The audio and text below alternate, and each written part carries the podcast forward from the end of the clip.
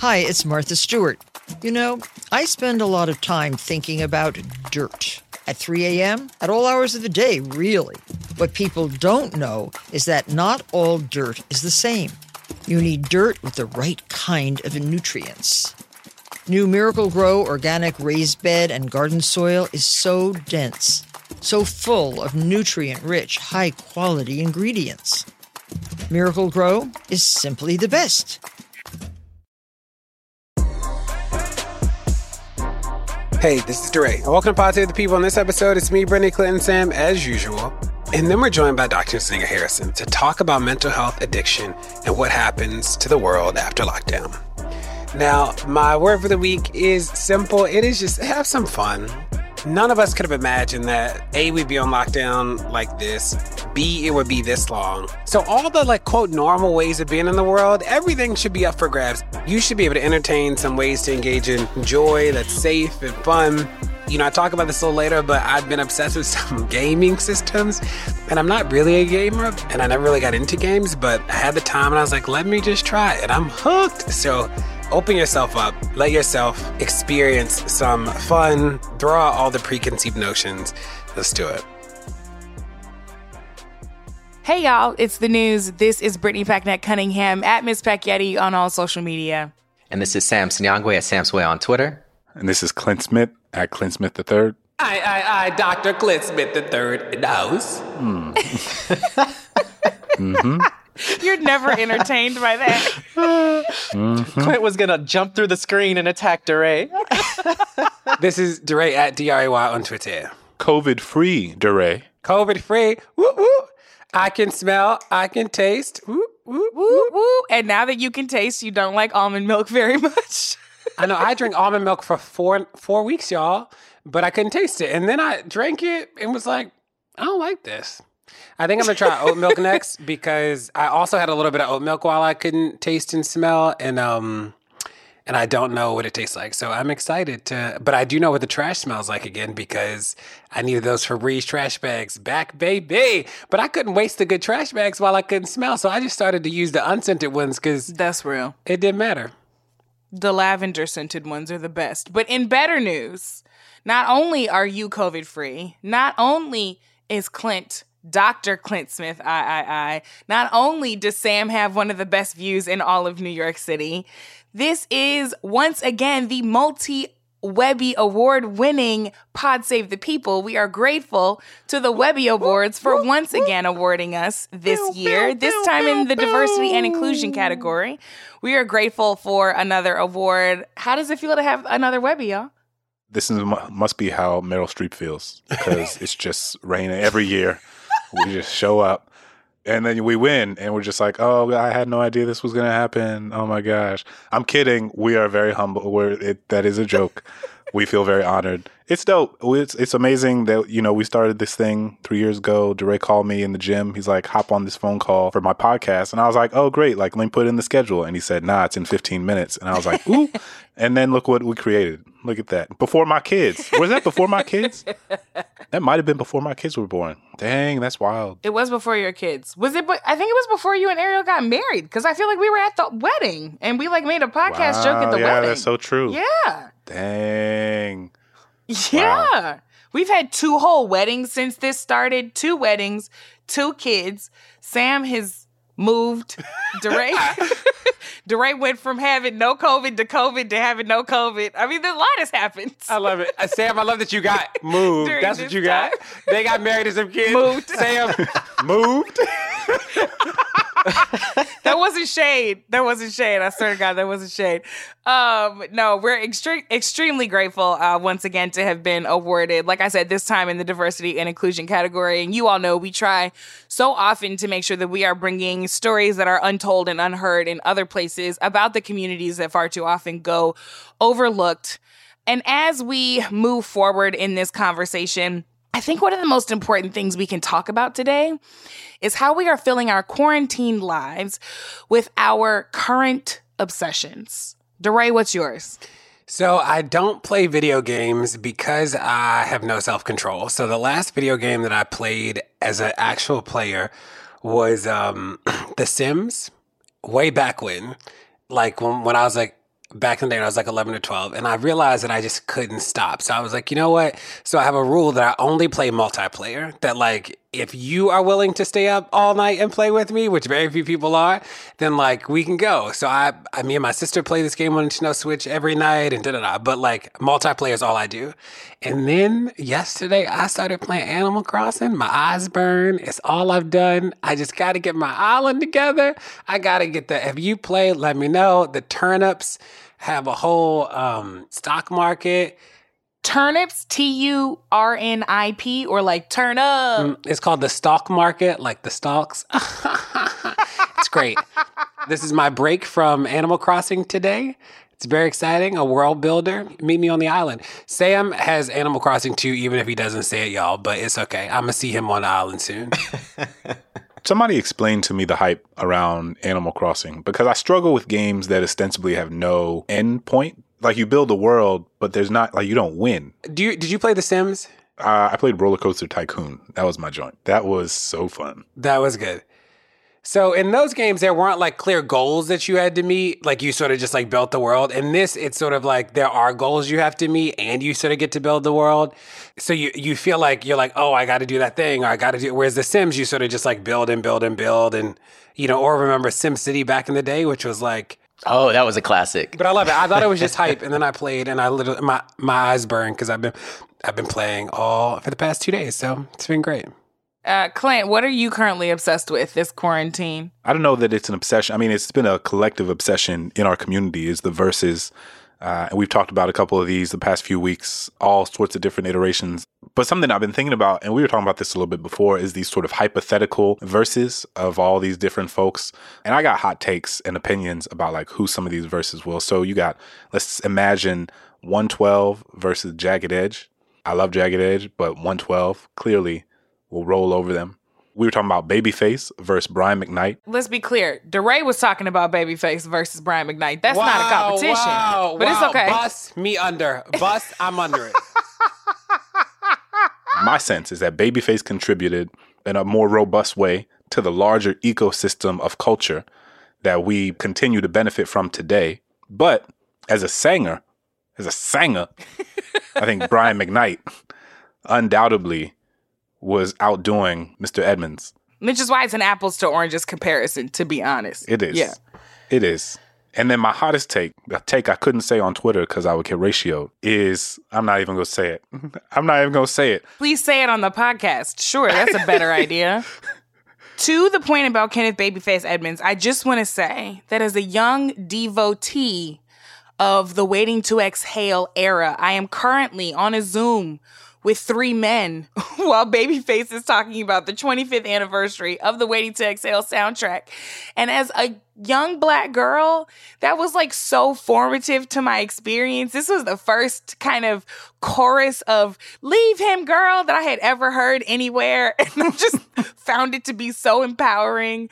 I remember my mom talking to her girlfriends about the film and watching the cast on Oprah, and her and my dad arguing about whether or not it was about hating men or empowering women. And it was a whole thing. My daddy was a feminist, but I think he was a little taken aback by just how quickly Angela Bassett burned that car. So I think he just was like not ready. So I just want to say that I just needed to get that out of my spirit because I'm not on the Instagram live right now engaging with that community. I'm here with you all and I love you, but I had to put that here. The other verses that I think needs to happen is Jodeci versus Dru Hill. Hmm. Follow me here. The thing about verses and the the reason why I think Timbaland and Swizz Beatz do such a good job doing the matchups is because they really think about who from a particular era not only had a similar sound but who owned like a, a similar time, right? And so this isn't necessarily true about Dru Hill and Jodeci because in a lot of ways, Dru Hill got passed the baton by Jodeci. That kind of bad boy roughneck R&B, right? Where it was like smooth, but also the dudes was grooving to it too. That was Jodeci's thing. That's what they were known for. That was that uptown sound. Shout out to Andre Harrell, rest in peace, our brother. He brought that sound to us through Jodeci, and Dru Hill inherited that. But there really are few other groups like that that have the number of hits that Jodeci did. Silk, maybe a couple of others, but I really think Jodeci and Dru Hill would be like an even matchup. But they could just show love. That's what Jill Scott and Erykah Badu did. It was like very wholesome, very sweet. Baby, don't worry, you know that I got me. Mm. And uh, now that we have talked about those critically important topics, the news. All right, so my news is about police accountability. Um, in particular, you know, we've talked a lot about policing and police violence on the pod over the past three years, but one of the big aspects of this issue that often goes unnoticed is the issue of qualified immunity. So, just to backtrack, uh, when we're talking about police accountability, there's very little of it in this country. Um, but there are a couple of mechanisms by which, if uh, police use excessive force against you, you may be able to get some sort of redress or relief or accountability. Uh, first, there's the criminal justice system and criminal prosecution, which we know very rarely actually effectively holds officers accountable. So, nationwide, only about 1% of all cases where police kill somebody result in an officer being charged with a crime, any crime, uh, and even fewer than that result in a conviction. So that essentially doesn't work. The second strategy is administrative accountability, which is uh, essentially the department will fire or discipline the officer uh, through an administrative proceeding. Uh, now, national data on excessive force cases collected by the Bureau of Justice Statistics shows that only 7% of all excessive force complaints result in a substantiated finding, meaning that the officers are able to be disciplined or fired as a result. Not all of them get disciplined or fired, but 7% is the best data that we have in terms of the extent to which a complaint of excessive force will result in some type of accountability. So that leaves 93% of cases where there is little to no accountability at all uh, when somebody reports excessive force. So enter qualified immunity. Qualified immunity refers to cases where officers uh, and departments are sued for, uh, among other things, excessive force. And what we've seen uh, in the courts over the past several decades is an effort to make it very hard for people who are victimized or attacked by the police to get any type of compensation or redress through this process. So, a new investigation from Reuters uh, looked at 252 excessive force cases brought in the nation's appellate courts. And what they found was that in the majority of cases where officers are sued for excessive force, that the courts rule in favor of the officer and not the civilian who experienced the excessive force in 57% of cases that they've heard. Now, what's fascinating about this is they're actually able to track how a series of court decisions uh, made by the Supreme Court have made it even more difficult to actually seek redress through this process.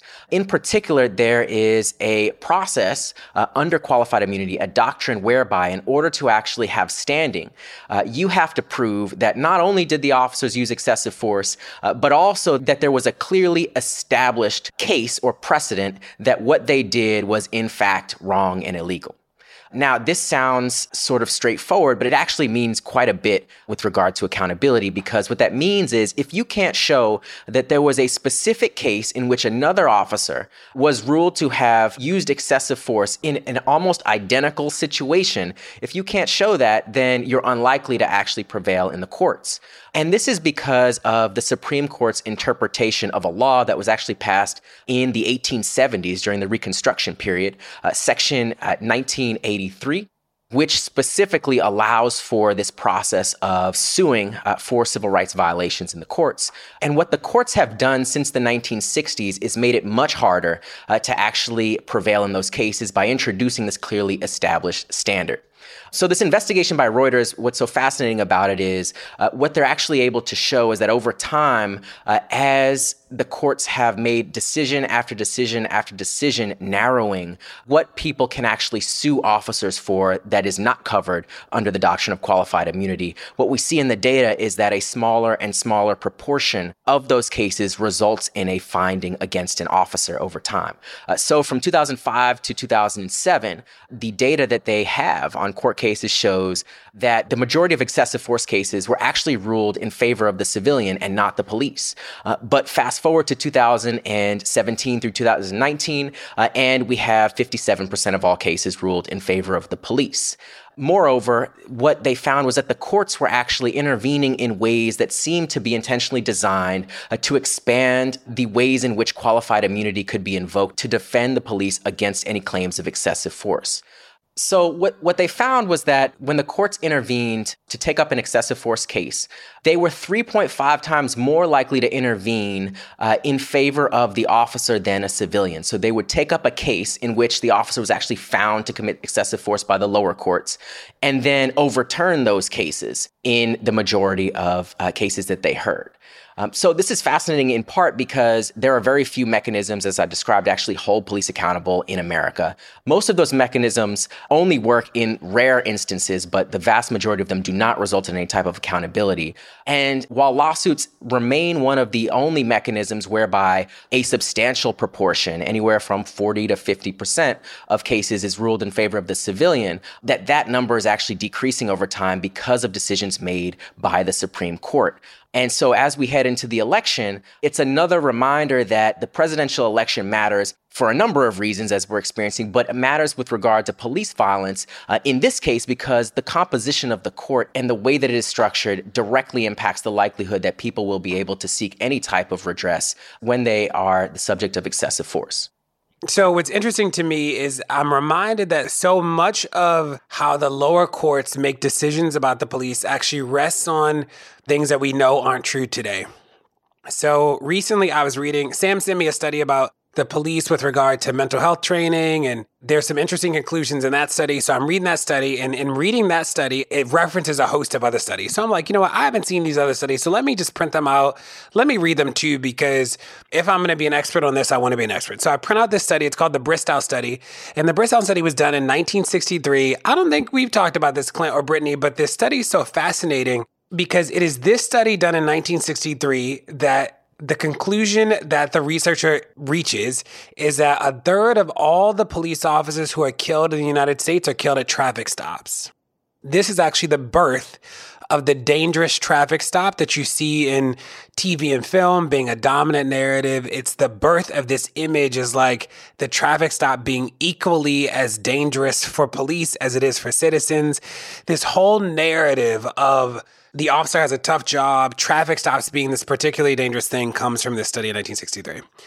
So I read the study. I send it to Sam. I'm like, Sam, did you see this? Sam sees it. And we look at it and we're like, oh my goodness. The study samples, doesn't even sample. The study is just a reference of 111 cases. In the study, it literally says, quote, no attempt was made to obtain a random selection of these cases. Like the study is so flawed in so many ways that it is incredible that it has lasted this long. And I was just like, wow. But all across the country, people cite this idea of traffic stops as particularly dangerous. And it comes from this study. So, in the interest of trying to figure out like what's the truth, I realized that there was another professor Jordan Blair Woods, who is a law professor at the University of Arkansas School of Law, he has written an updated review of this called Policing Danger Narratives and Routine Traffic Stops, put out in 2019. And his conclusion is fascinating because what he essentially shows is that there is no issue. Now, let me read his conclusions. He says, to summarize, the findings do not support the dominant danger narrative surrounding routine traffic stops.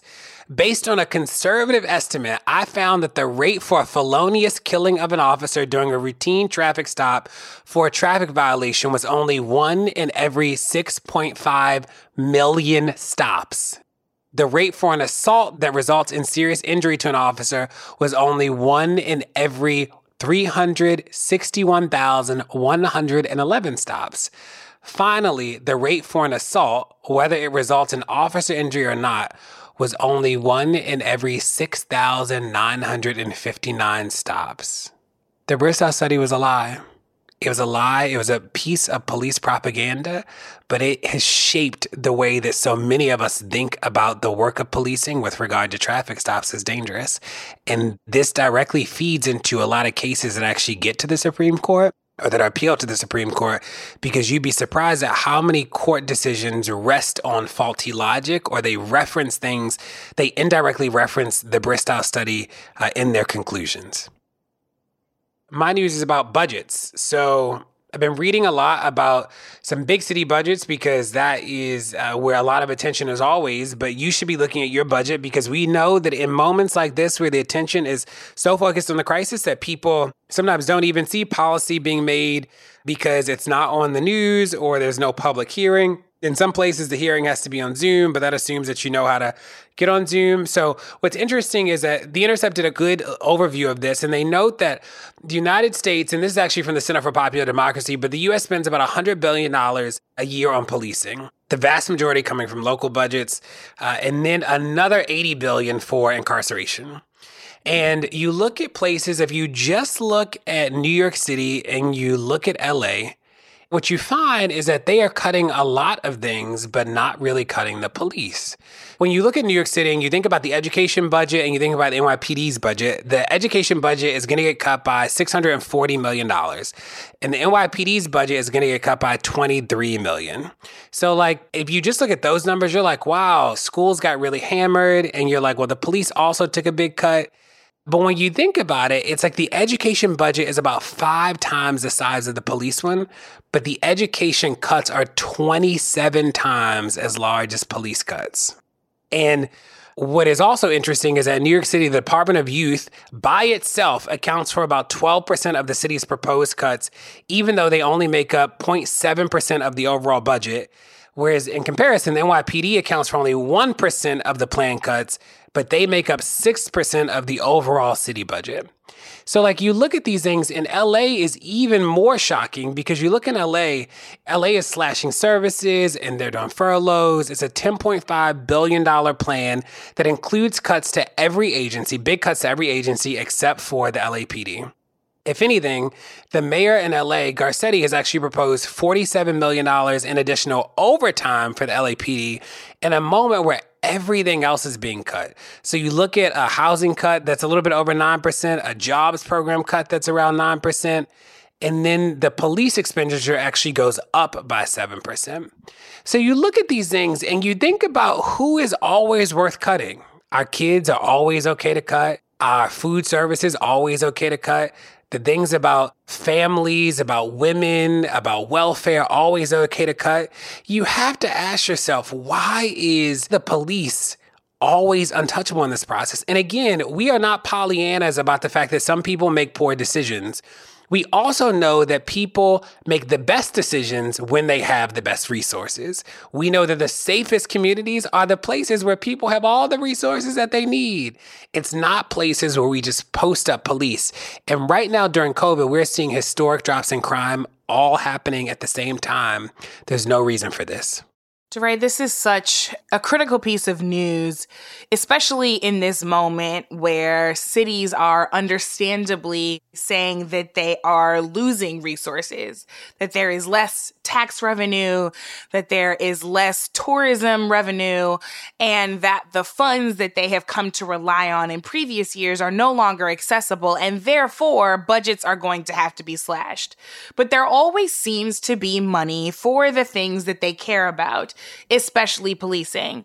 And in this moment where we continue to see Black and Brown people be unduly accosted by and experience violence at the hands of police during a time when we see an enforcement of COVID 19 regulations be handed out disproportionately in Black and Brown communities as compared to white ones. During a time as, as we discussed last week, the police are still killing just as many Black and Brown people right now during this pandemic as they were before the pandemic started. You have to ask yourself, what is it going to take for the investment to change.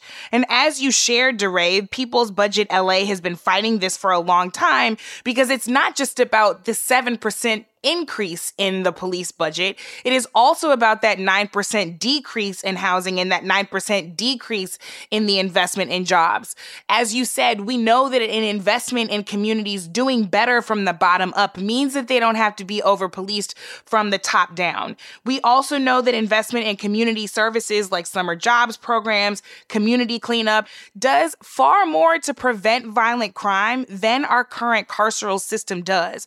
So if this is actually about preventing crime, then there are many, many more things that are worth investing in than the police departments. We also know that Los Angeles continues to claim that their homelessness challenge is not something that they are able to solve, and yet they are able to find that additional $200 million in the midst of a pandemic to feed into the LAPD that was already receiving over 50% of its municipal budget. This is not a question of resources, this is a question of priorities. Don't go anywhere. More Pod Save the People's coming. As a chef and a restaurant owner, I'm as meticulous about my cookware as I am about my ingredients. That's why I love Made in Cookware. Each pan they make isn't just designed to perform, it's crafted to last. As a mom, I love that I can trust Made in. It's made from the world's finest materials, so I can feel good about what I'm feeding my family. I'm Chef Brooke Williamson, and I use Made in Cookware. Pod Save the People is brought to you by Factor. Warmer, sunnier days are calling. Fuel up for them with Factor's no prep, no mess meals. Meet your wellness goals in time for summer thanks to the menu of chef crafted meals with options like Calorie Smart, Protein Plus, and Keto. Factor's fresh, never frozen meals are dietitian approved and ready to eat in just two minutes. So no matter how busy you are, you always have time to enjoy nutritious, great tasting meals. With 35 different meals and more than 60 add ons to choose from each week, you'll always have new flavors to explore. You can crush your wellness goals this May with dietitian approved meals and ingredients that you can trust. Make your day delicious from breakfast to dessert. Stay fueled with easy, nutritious options. Treat yourself to restaurant quality meals that feature premium ingredients like filet mignon, shrimp, and blackened salmon. Now, let me tell y'all, they sent me the factor meals, and it is absolutely true. Two minutes, pop it in a microwave, and it literally is restaurant quality food. So far, my favorites are chicken parmesan. I am a chicken parmesan connoisseur. This stuff is good. It has broccoli and tomatoes, and it is creamy and amazing. Mmm, yum. So easy to throw it in the microwave and have a good meal. I'm saving money. I'm not eating out at restaurants so much. It's healthy. Like I cannot say more about Factor Meals. So if you want to be down with this, head to factormeals.com slash PSTP50 and use code PSTP50 to get 50% off your first box plus 20% off your next month.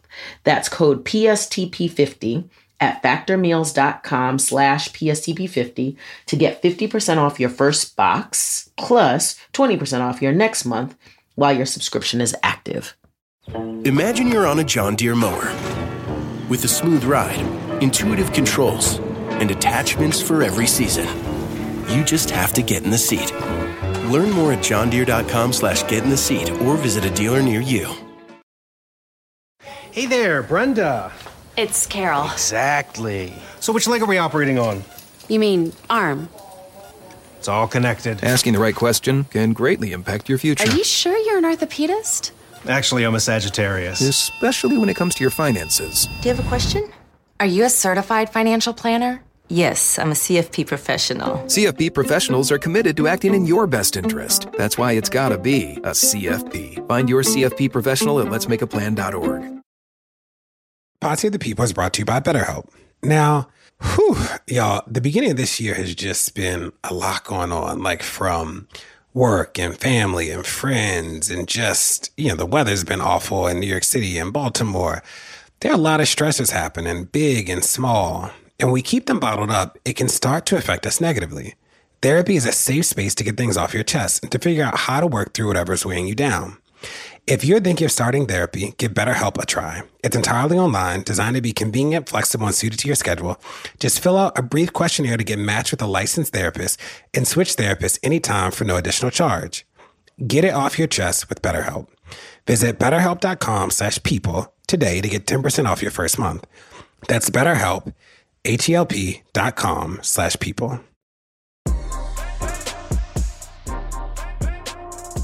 Today, we all saw either digitally or in person some of the names that the New York Times published. They were just some of the nearly 100,000 names of Americans who have died from COVID 19.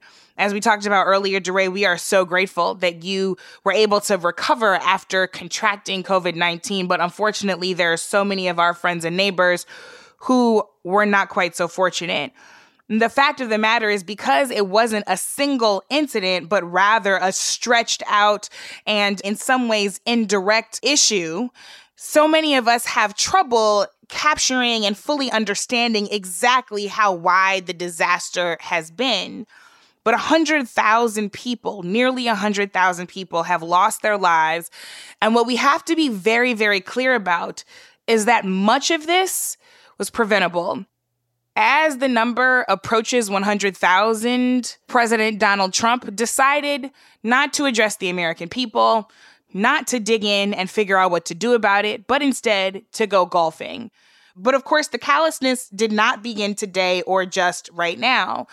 Columbia University published a study that the Washington Post reported on they reminded us that there were sweeping measures that we experienced across America starting around March 15th, that there was a federal warning against large gatherings, that airports started doing health screenings, and states of emergencies were declared by governors and mayors across the country. But had those same widespread measures been declared just seven days earlier, we could have prevented as many as 36,000 deaths through early May. 36,000 deaths could have been prevented with just seven additional days of action at every single level of government.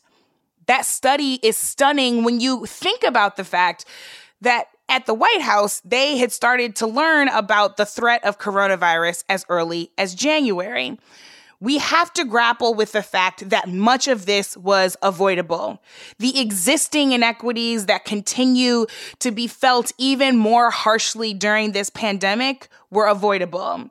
The inaction that we have seen at every level of government since the very beginning of this, those things were avoidable the blame game that we saw a number of leaders decide to play with one another instead of digging in, working together, and protecting the American people, that was avoidable. The sudden shift we've seen in public attitude and in governmental response when we found out that it was mostly black folks and indigenous folks and brown folks and poor folks who were dying disproportionately from this disease, that was all avoidable the names that the New York Times listed and more, so many of those folks could still be alive if only folks had acted sooner, taken this more seriously, and if only we decide to remember, as we always say, that even while at home, we are a part of a community even if your state or city has opened back up, it is each of our responsibility to remember that we only get through this if we get through it together. I'm not just wearing a mask for myself, I'm wearing it to make sure that my neighbors and my community are protected. I'm not just staying inside to the very best of my ability for myself and my own health. I'm doing that so that everyone else's family can be healthy too. Until we decide to actually care about one another, because frankly, our government is not doing enough of that for us, we're not going to figure out a way out of this. Brittany, thank you for sharing that so forcefully and so so eloquently and so urgently. I'm thinking a lot about that number. I'm thinking a lot about what it means that 100,000 people have died in the span of about 2 months and the reality of the fact that that is likely an undercount given what we know and, and that the number will continue to grow and expand as we account for the, the deaths of more people who are uh, going to die as we move forward and who have already died but who have not necessarily been accounted for. There's a tension, I think, because part of what is true is that throughout human history, humans have always adapted to traumatic, difficult, uncertain circumstances so that we are able to get up and move through the day. You know, this has happened since the beginning of human civilization.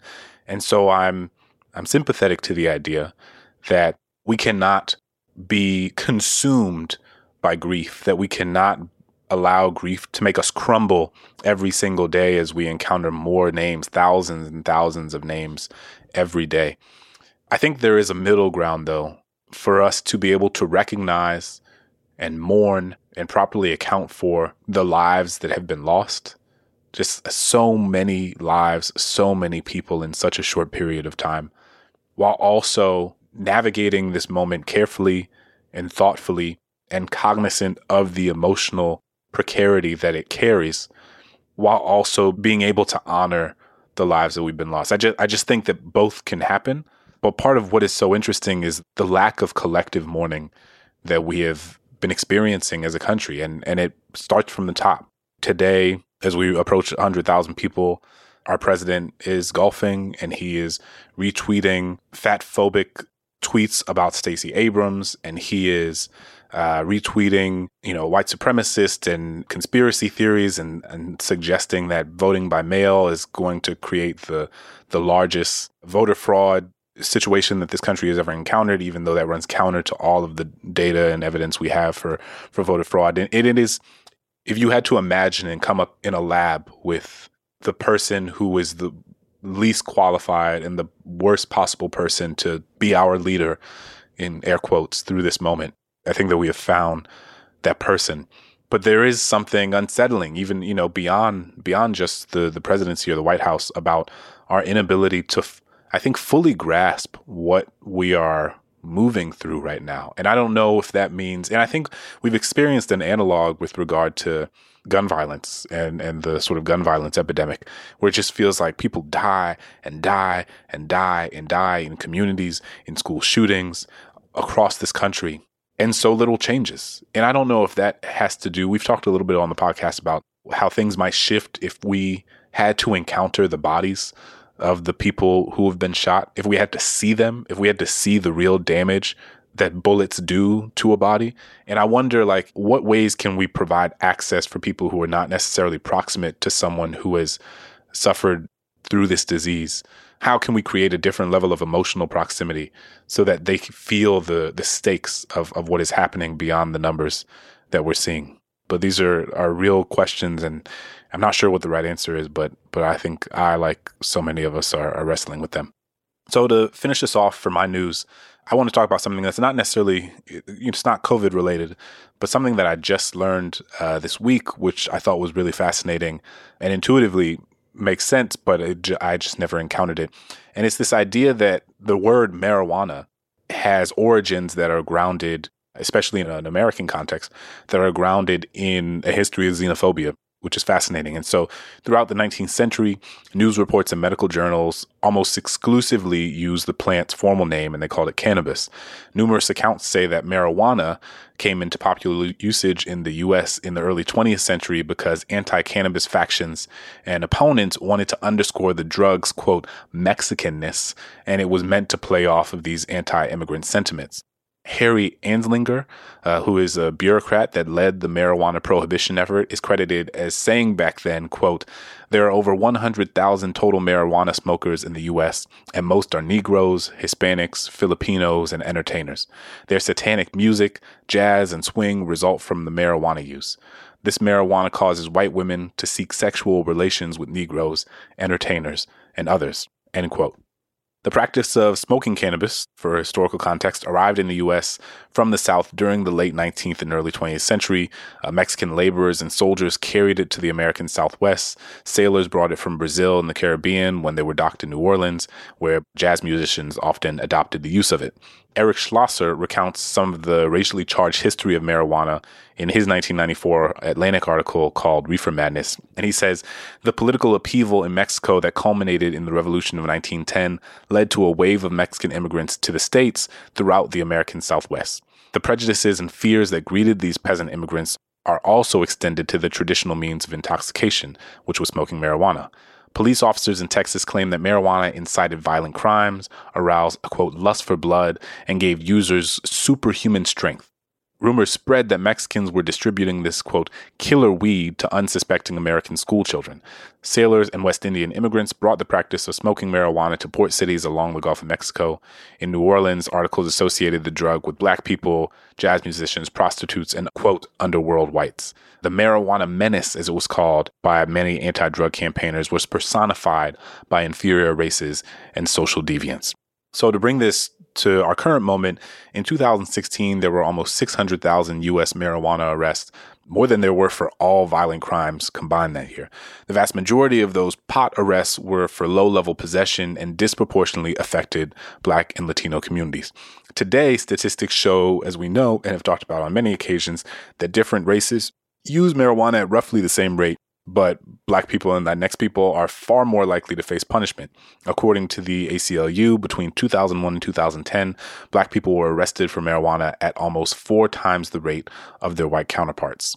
Now, relatively few of the 600,000 people uh, that I alluded to before will serve extended prison sentences for marijuana related offenses, but having a past conviction can still block access to housing, student loans, and employment.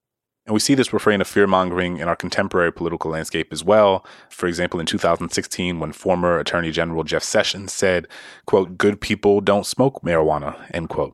And I just wanted to bring this up, one, because I just had no idea about the the sort of xenophobic origins of marijuana and the way that it was in the early 20th century, how the usage of that word was used in a very intentional way in an American context to stoke anti immigrant, xenophobic, anti Mexican sentiment. Uh, and I just thought it was a reminder of the ways that language is intentionally used both by people who are attempting to move toward justice and I was also very intentionally used by people who are trying to uh, create a sense of fear, who are trying to create a sense of chaos, and who are trying to misrepresent the reality that is in front of us. You know, whether it is marijuana or whether it is immigration or whether it is incarceration, that language is so central to how we form our opinions about things and how propaganda uh, is used to to shape the opinions of the public.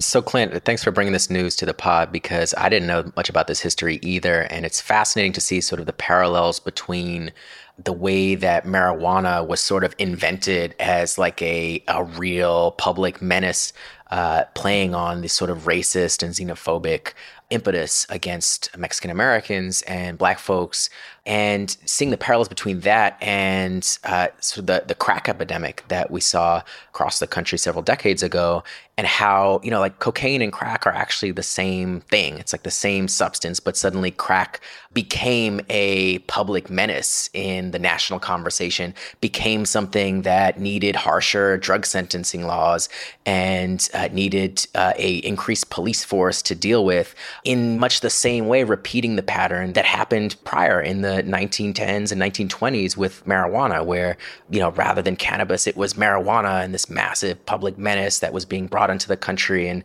uh, needed all of these criminalized responses.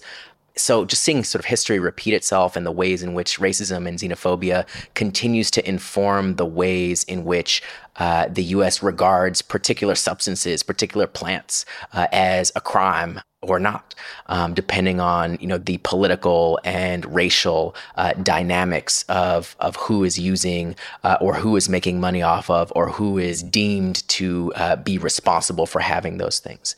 You know, just to build off of what you were saying around the data uh, with marijuana arrests today. Um, you know, you cited the 2016 numbers uh, with about 600,000 marijuana uh, related arrests nationwide, according to the FBI's Uniform Crime Report. Um, well, their most recent report from 2018 shows that actually the number of marijuana arrests is increasing nationwide. So, despite um, so many states legalizing marijuana, including California and many of the largest states in the country, nevertheless, marijuana arrests are increasing. So in 2018, there were 661,000 marijuana arrests. Uh, 92% of all of those arrests were for marijuana possession. Uh, only about 8% of the arrests were for sales uh, or trafficking. And that compares to 551,000 arrests for all violent crimes combined in 2018.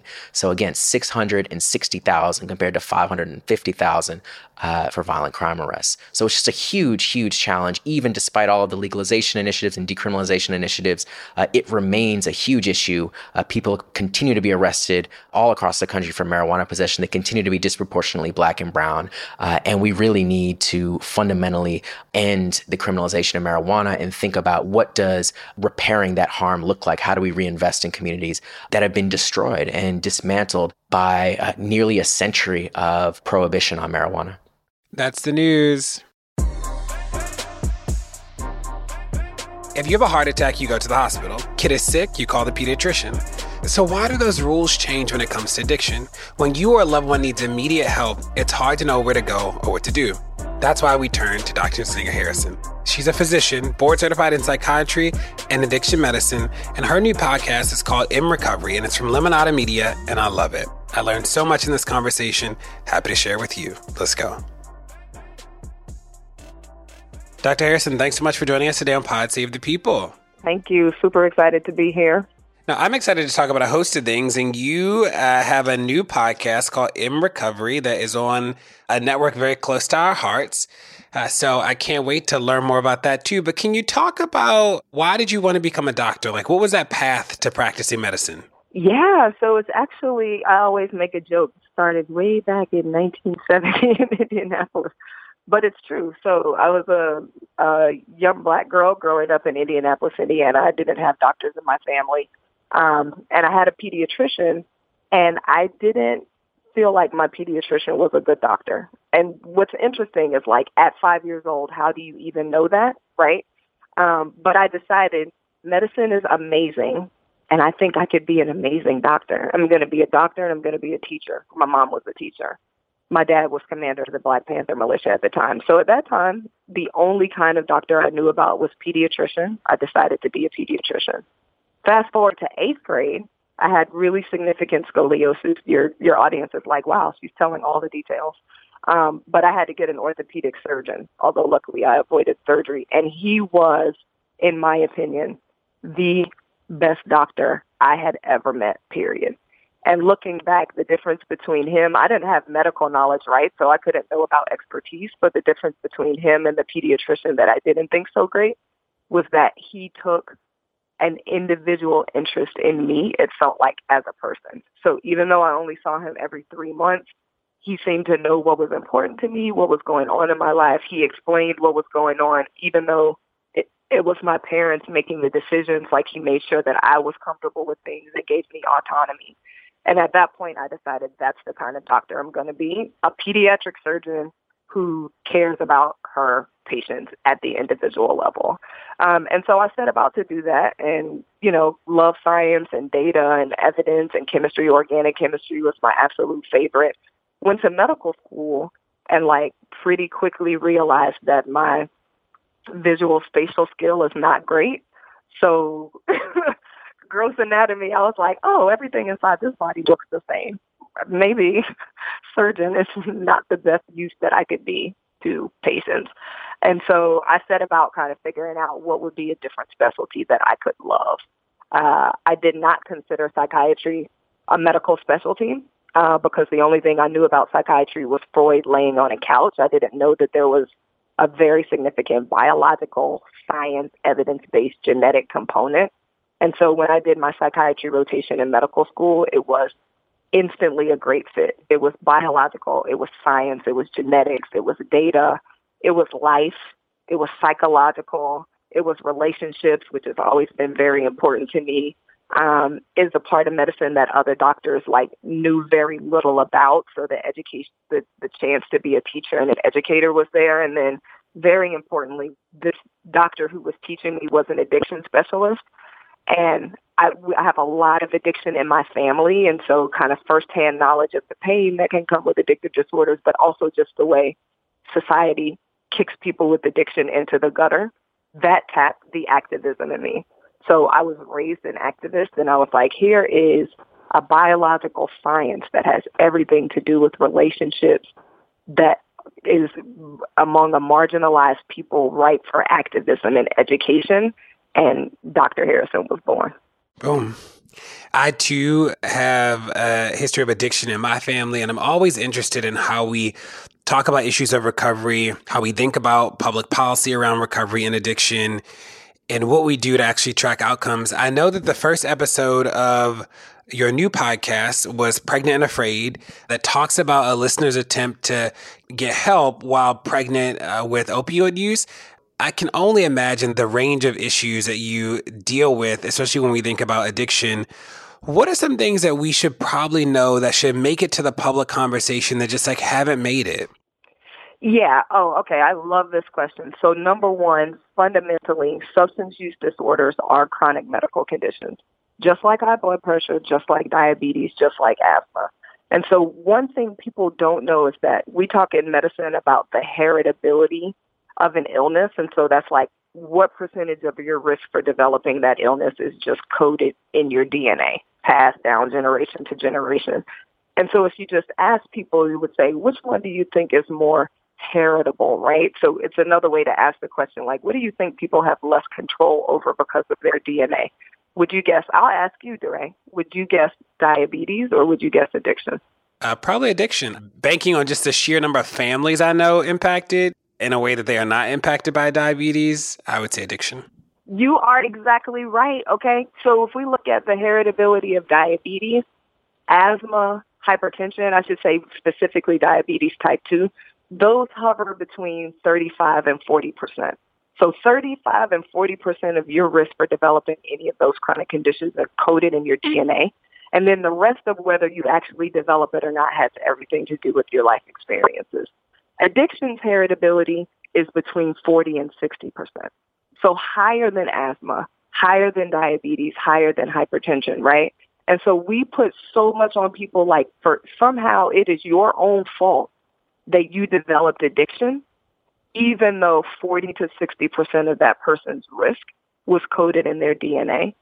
And then if you look at what we're doing with the other 40%, like how many of our kids are having experiences where their basic needs are not met, home insecurity, food insecurity, neglect, abuse, all of that is compounding that already 40 to 60% risk that exists.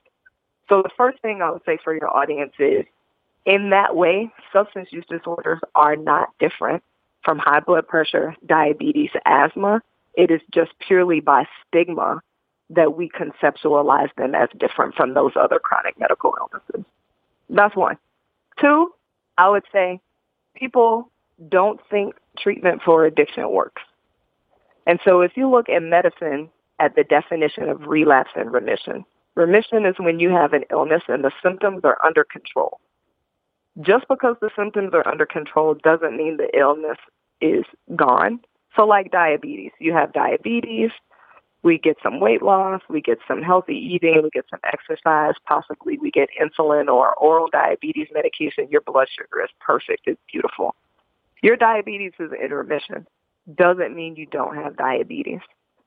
If for whatever confluence of life factors your blood sugar were to go back up. So you go on vacation, and you go on a cruise, or your stress goes up, right? All of these physiological things that drive blood sugar.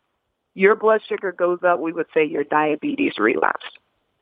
When we look at the relapse for diabetes, high blood pressure, asthma, at one year after remission, the relapse rate for those conditions are the same as the relapse rate for addiction.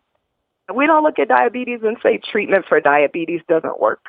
We don't look at asthma and say treatment for asthma doesn't work. And it's because we don't put as much emotional valence on a diabetic relapse or an asthmatic relapse as we do on an addiction relapse. And so the, the parting line to put those two concepts together is addictive disorders are the same, if not more, inherited than other chronic medical conditions and respond as effectively to adequate treatment as do other chronic medical conditions. Two very common misconceptions, very widely held among the general public. I'm sure that people hear that and they're like, okay, I'm with I'm with her, got it, da da da. But then they'll say like, yeah, but nobody made you start drinking. Nobody made you start taking heroin. Nobody made you start taking cocaine. Whereas, like, I just woke up one day and I had diabetes, or like I just got a chronic illness. Like, I didn't do a set of things that led to it. What do you say to those people?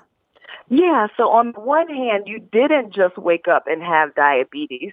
Type 2 diabetes, I'm talking about, because like 9, 10, and 11 year olds do wake up and have type 1 diabetes. But type 2 diabetes, you did not just wake up and have that. Essential hypertension, the, the high blood pressure that most people know about, you did not wake up and just have that, right? Like it is the culmination of an entire life that led to you developing type 2 diabetes. Partly is your DNA, partly are the life experiences that you have, nature and nurture. The same is exactly true for substance use disorders. So no, nobody quote unquote made you take that first drink, but as a society, culturally, do we start priming kids to look forward to their first drink from the time they come out of the womb? We do, right? Everything you see on TV, drinking is amazing.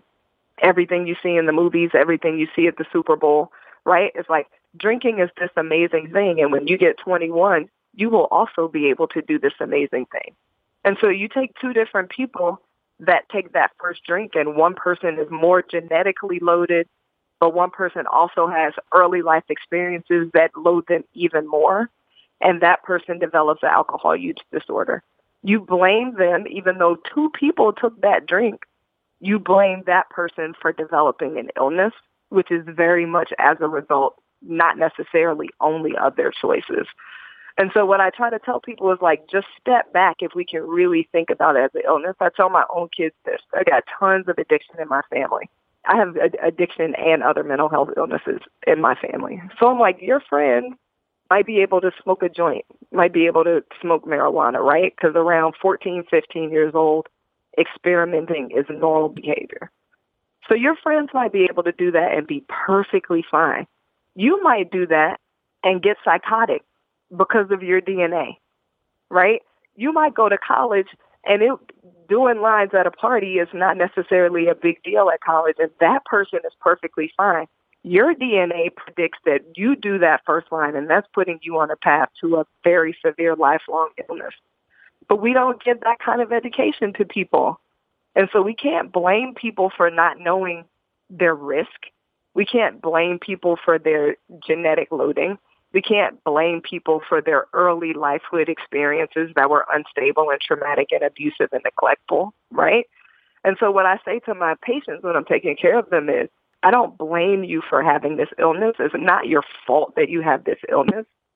But now that you have this illness, it is your responsibility to seek out the treatment that can help your illness be better, right? Just the same way as a person with diabetes it's not their fault they have diabetes, but it is their responsibility to seek out treatment to help that diabetes get better.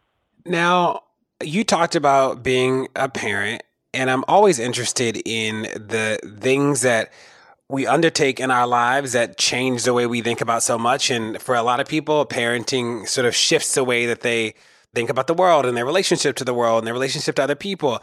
I'd love to know how being a mother has impacted the way you think about public health, if it has at all, or the way you think about recovery or the way you think about addiction. Wow, I love this question. So, being a, mother has impacted and changed the way basically that I think about all things, right? So, when I had my kids, I said to myself, the most important thing I will do in this entire lifetime is mother these kids. So that is my responsibility. The healthiest way to raise kids, it is stability and unconditional acceptance. Stability and unconditional acceptance, right? And so I just started like reading avidly. And if your listeners have heard of this adverse childhood experiences study, the ACEs study, it's a list of 14 things that when kids have these experiences, each one gets one point. Once you get four points or more, that predicts for your entire lifetime, exponentially increasing risk with each additional point for all, basically every chronic medical illness. It predicts cigarette smoking. It predicts alcohol drinking. It predicts other substance use disorders. It predicts diabetes, asthma, high blood pressure. It predicts preterm delivery for women, like literally everything. And so I said very early on, if I do nothing else, I'm going to try to keep my kids' ACEs score below four. Some of them you can't control. Like some of it is like a loved one dies, right? Like I don't have control over who lives and dies. And so, but if my kids have an ACEs score that's one, it's going to be something like that that I can't control. And this idea of unconditional acceptance, like I'm a Virgo, So I don't know if you believe in astrology, but in general, Virgos are like pretty judgmental. And so I just had to step back and be like, when my kids bring something to me, even if I disagree with it, I have to let them know that I disagree with the choice they made. I disagree with the behavior that they did, but I don't assign that to their identity, right? Like the only identity you have is as my child. And as my child, you have inherent value and worth to me that I will always love, period. Now, you might get in trouble for some decisions. And I might be like, I don't expect you to act like that, but that's not saying anything about you as a person because your inherent value, I don't ever want my kids to question what I think about their inherent value. And that has informed all of the choices that I have tried to make. And, you know, I, I have to say tried to make because I know these things, but life is harder to do than it is to say, right? But that motivation underlines everything that I do since they've been born.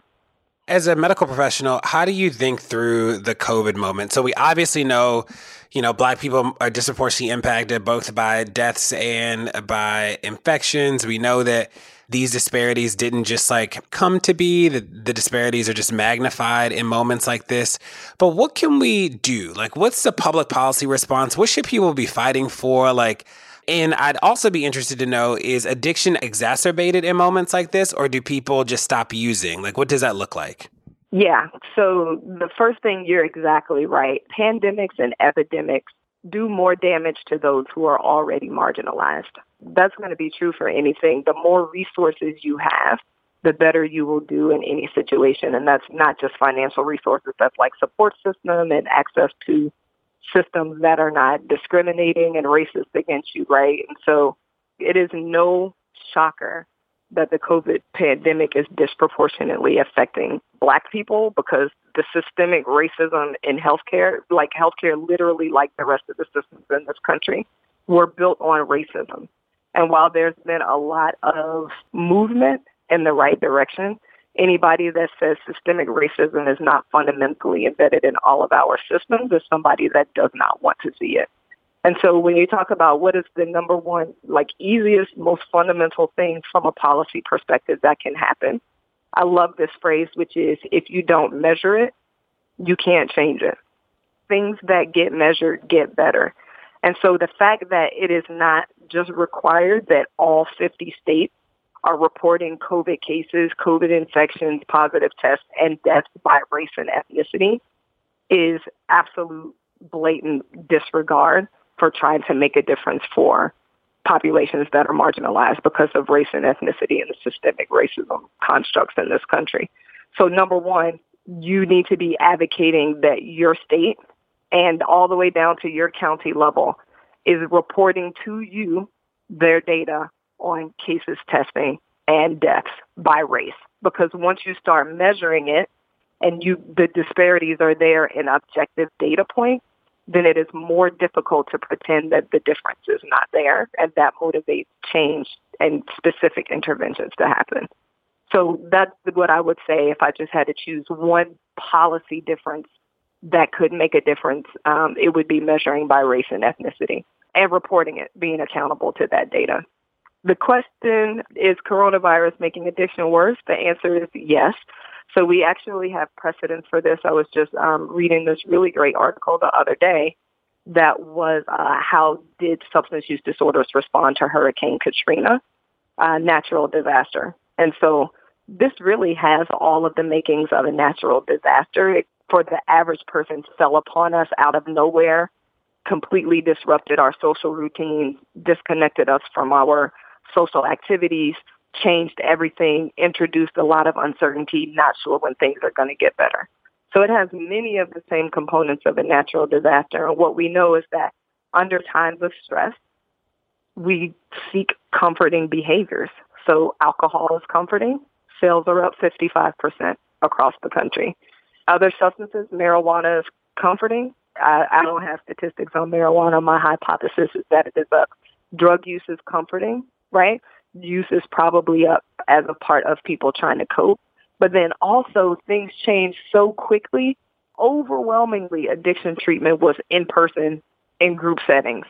which is exactly what coronavirus took away from us. So some people precipitously lost their access to the treatment that's keeping their illness in remission. Those folks are suffering. We have so much stigma. It was already hard to find a place to go. Coronavirus has made it even harder to find a place to go. Those folks are suffering. And so it remains to be seen. After Hurricane Katrina, um, addiction rates did go up and stay up in Louisiana. It remains to be seen. We just have to follow the data to look and see if we're going to have that same type of pattern after COVID, but the prediction is that we will. Can you talk about rehab uh, rehab clinics? Is that happening at all? Like if you were in a rehab clinic and then coronavirus emerges, what happens? Yeah, so um, it's differential, right? So when you look at the spectrum of quote rehab centers, then it's all the way from the smallest mom and pop kind of operating out of their house all the way up to big, large conglomerates. And so, for example, I don't know that we would be considered a rehab center. I'm co-founder and chief medical officer of a company called Eleanor Health. We do outpatient treatment. We built ourselves from the beginning to be quote tech enabled. So we were already doing some virtual services when COVID came. That made it a lot easier as part of our care model to actually be able to just quickly make the transition to majority virtual services for people. Other companies and other people who were getting treatment from other companies didn't have it so easy, right? Because overwhelmingly addiction treatment is not tech enabled. All of the visits are just in person. They don't have the ability to do telehealth. So I know there were companies that closed for two weeks. There were companies that closed completely for longer than that. There are companies that are not accepting new patients right now, all because of the increased effort and the need for technology around social distancing that they have not been able to do. And so it really varies. Many have been able to make the transition to virtual. A lot of people fell through the cracks. A lot of companies fell through the cracks. And so we're entering a little bit now into what will probably show who's going to make it in terms of quote rehabs and who's not. Going through the recovery process with people, what's the hardest part of that process for them? Like, what's the part that you see the most people struggled through? The cliche, which I always say they're cliches because they're true, um, like the first step is the hardest step. And there are a couple of reasons why the first step is the hardest step. So the first step being able even to raise your voice and say, I need help, or being able to know where to even get that help once you um, kind of recognize that you need help. So a couple of things feed that. One is that I always say addiction is an illness of the brain, and the brain is responsible for thinking, feeling, decision making, impulse control, recognizing when things are right and when things are not right. And so just purely by fact that it is the brain that is affected by this illness, there is some decreased ability to recognize this is a problem because you're asking the organ that's not working well to do that work. Um, but also we put so much stigma and shame on addiction that even once you start to realize that there may be a problem, there's so much shame and stigma that it's hard to raise your voice and say, I think I might have a problem. And so what happens if you take it out of addiction for a minute and take it more into like physical health realm, what happens is that we're really forcing people to have a major stroke before they can raise their voice and say, I think there's a problem. And so just like in, you know, we don't want to wait until you have a heart attack to start addressing your risk factors. What we need to do as a community and as a country is to start making it easier for people to speak up when they see that they have the risk factors and providing the education about the risk factors and what they are. So I would say after taking the first step, when people have been engaged, I've been taking care of them, and it's been a long time now, like almost 20 years. I've been taking care of people. Probably the most common difficult thing is repairing the relationships that have suffered because of the illness. That is extremely difficult and extremely painful work both for the person who has the addiction, but also for their loved ones and their support system who have also been experiencing the symptoms of those addictions as a result of being in their circle because it can be so painful and so devastating and forgiveness can be hard to find and hope can be hard to find because family members feel like I'm scared to hope one more time because I feel like the hope rug is going to get pulled out from under me at some point in the future. Um, so that's probably the hardest part of the work is helping my people be able to repair those relationships that have been injured by the illness. Now, I wanted to ask you because uh, way long ago on the pod, I said something critical of methadone clinics and got a flood of people telling me I was wrong. What did you say, DeRay? So, my father's been in recovery for 30 years. My father has supported a lot of people through the process, and he is just not a fan of methadone clinics. So, in growing up, he would always talk about the spaces that, you know, do help keep people alive but he's like, I've just seen too many people replace the thing they were addicted to with like an addiction to what they got from the methadone clinic. He's just like, I've never seen it be like the great public policy thing that people try to convince me that it is.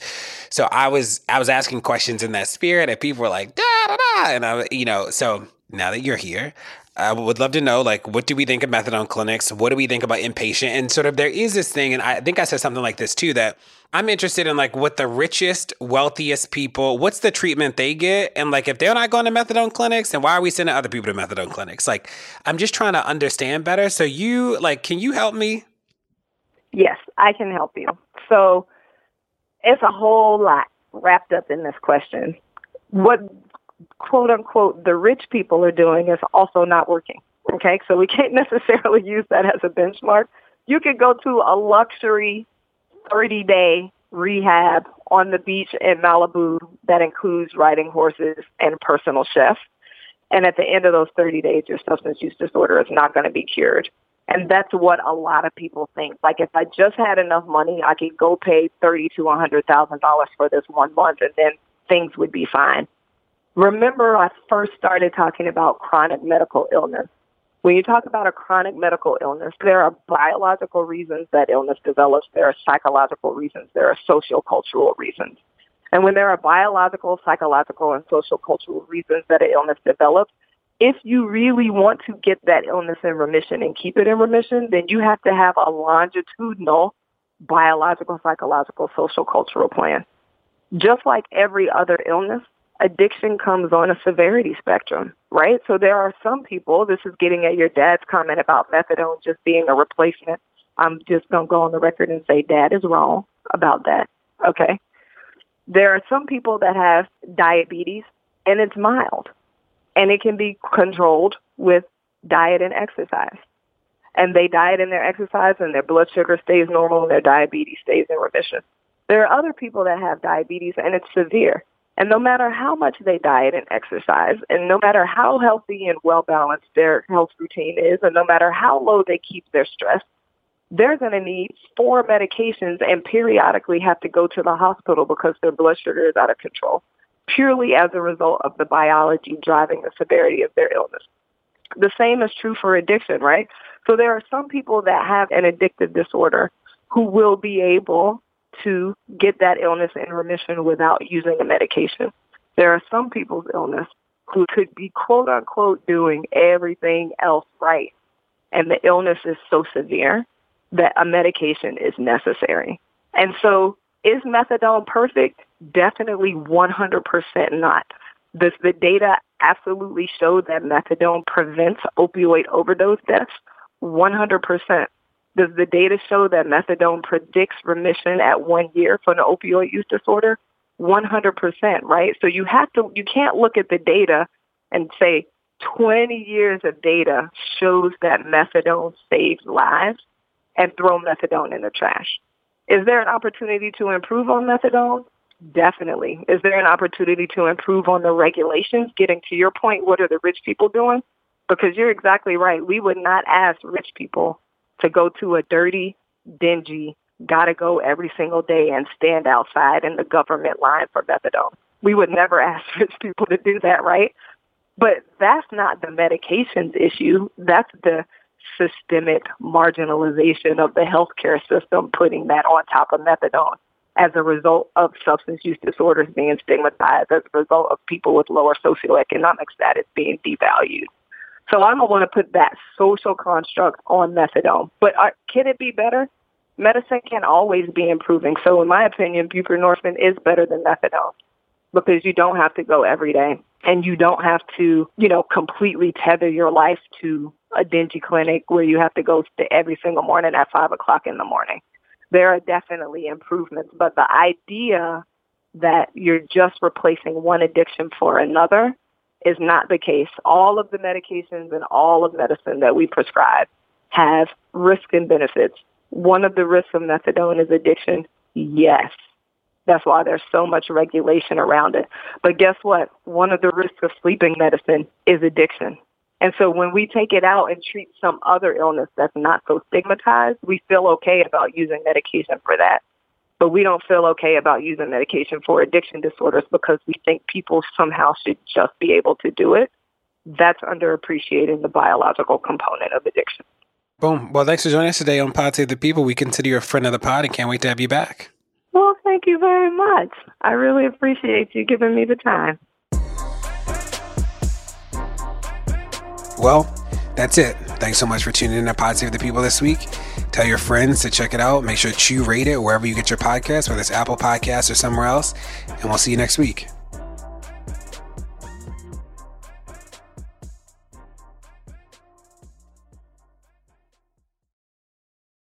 Whether you're a morning person or a bedtime procrastinator, everyone deserves a mattress that works for their style. And you'll find the best mattress for you at Ashley.